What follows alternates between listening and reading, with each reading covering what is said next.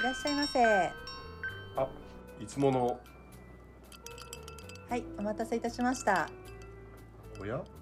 今日は早い時間からカウンター席に営業マンらしき人がママと深刻に話をしているが話に耳を傾けるとしよう。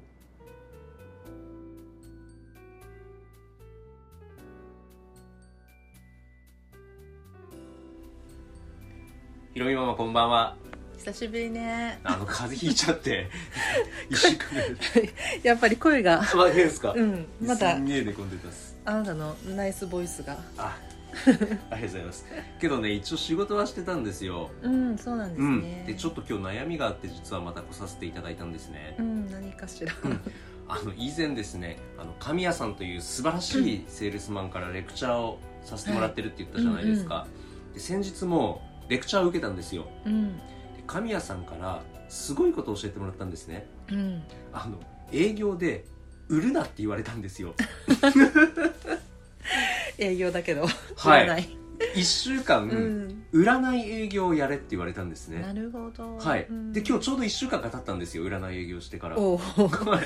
一週間どうしてました？えっとですねまあいろんなところに飛び込みはするんですけど、うん。僕が売ってるのって空気清浄機なんですよ。うん。だから売らない営業をした時にうん。どうお客さんの問題解決がするのが仕事だって言われたんですね、はいはいうん。なので占いでどうしようかなって思った時に問題解決っていうことはうん。問題を持ってるってことですよね。逆に言えば。そうね。その方がね。はい。うん。だから悩みを聞き出そうと思ったんですよ。うん。なのでうん空気が汚れて困ってそうなところに飛び込みをしたんですね、例えば飲食店とかうん。工場とかうん。あんまり職場環境の空気が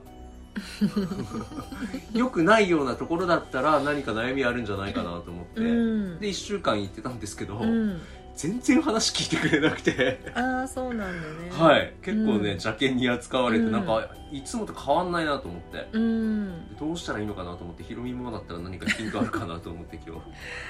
そうね、どんな風に言って聞き出すの？まずあ聞き出すというか、はい。最初にお話しし切り出すの？そういう風に。あのポップトン工業の小笠原ですと言って何か職場の空気環境で困ってることありませんか？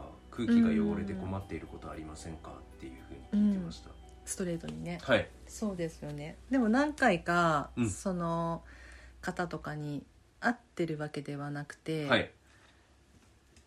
まあ、飛び込みだったり初めてそうですね。話す機会ができたりっていう感じですようね、ん。でもそういう初めて会った方で、はい。この人営業に来てるよねっていうこうやっぱ相手って構えちゃうと思うんだよね、うんうんうんでその時にストレートに「なんか困ってることない?」って聞かれた時に、い、はい。や困ってることを言ったら、うん。これ売り込まれるんじゃないかってやっぱり恐怖心がやっぱ先にお客様って出るんだよね心情的に。だからストレートにそうっていうのって結構多分そこから聞き出すのって難しいとう。ん思うんだよね。ないです。うんお引き取りくださいみたいな。ないです。って言われる。とりあえず帰ってみたいな。と思うねはいはい。でそういう時ってやっぱりどうしても前にお話ししたコミュニケーションだったりとか、うん。この人どんな風にこう話したらなあの心をね開いてくれるのかなっていうそういう目線ってやっぱり大事で、うんまあ、ストレートがね大大好きな人もいると思うけど、はい。そうじゃない人もやっぱたくさんいて、まして知らない人が来た時にん。その恐怖心ってやっぱり最初出てくるんだよね。うんうんそうした場合にやっぱり私は売り込みに来てるんじゃない占い営業でねうんうんうん。練習で行ってるわけだから、はいはい。その恐怖心を取るようなやっぱコミュニケーション作りをしていく。うん。やっぱ最初こう信頼関係を作っていくためのうんトークに変えた方がいいと思うんだよね、なるほど。一つは。ストレートすぎましたね。ストレートすぎるかな、まあ、営業マンで来たみたいな感じでしょ、はい。あ多分そうですね。まあ慣れてるともね、はい。思うけど、うん。お客様も、うんうんなのでやっぱりこう自分を信用してもらうっていうトークの最初の切り出しっていうのはやっぱりもうちょっと考えた方がいいかなって思うんね。なんかヒロミは具体的にあります？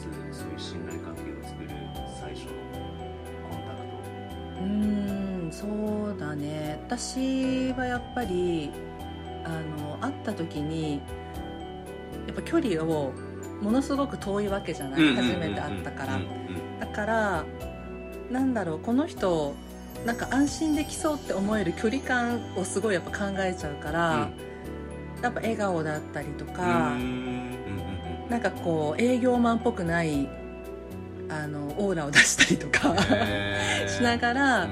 こう近寄っていく。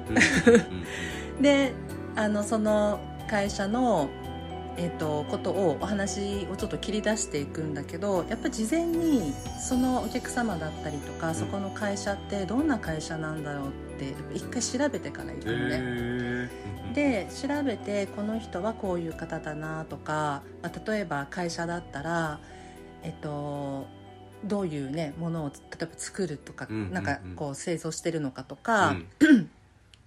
でどういうこう、えっと会社のこう作りになってるかとか、うん。何をこうモットーにしてるのかとか、うんうんうんまあ、例えば社長の理念だったりとか。うんうんうんいろんなそういうのを見ていくと社長の考えも感じれたり会社のこう中の、えっと、様子とかが最初に例えばホームページとかね、うんうんうん。そのいろんな情報で感じることができるじゃない、うんうん。でそうなった時にその会社がこういうふうな、まあ、モットーとか例えばこういう作りをこうしてるのけどもどこかしらやっぱり何か悩みがあるんじゃないかなっていうのを仮説を立てて見ていくの。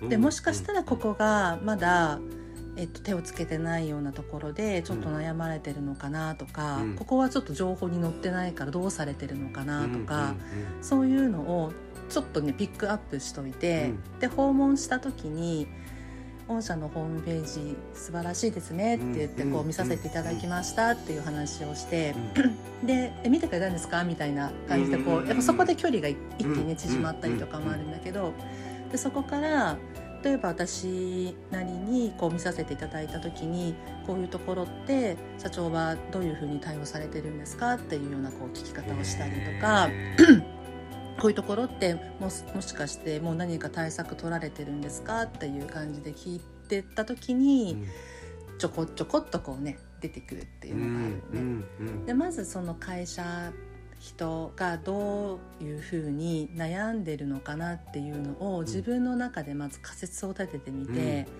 それを聞いてみる。まあ間違いだったら失礼でしなことを言ってすみませんでね、うん。そういう話ができるし、うん。でもどういう対策を取ってるのかなっていうのまたこれを他の方にシェアしてもいいですかみたいな感じでつながっていけると思うので、うん。まあ、そういう部分だよね。な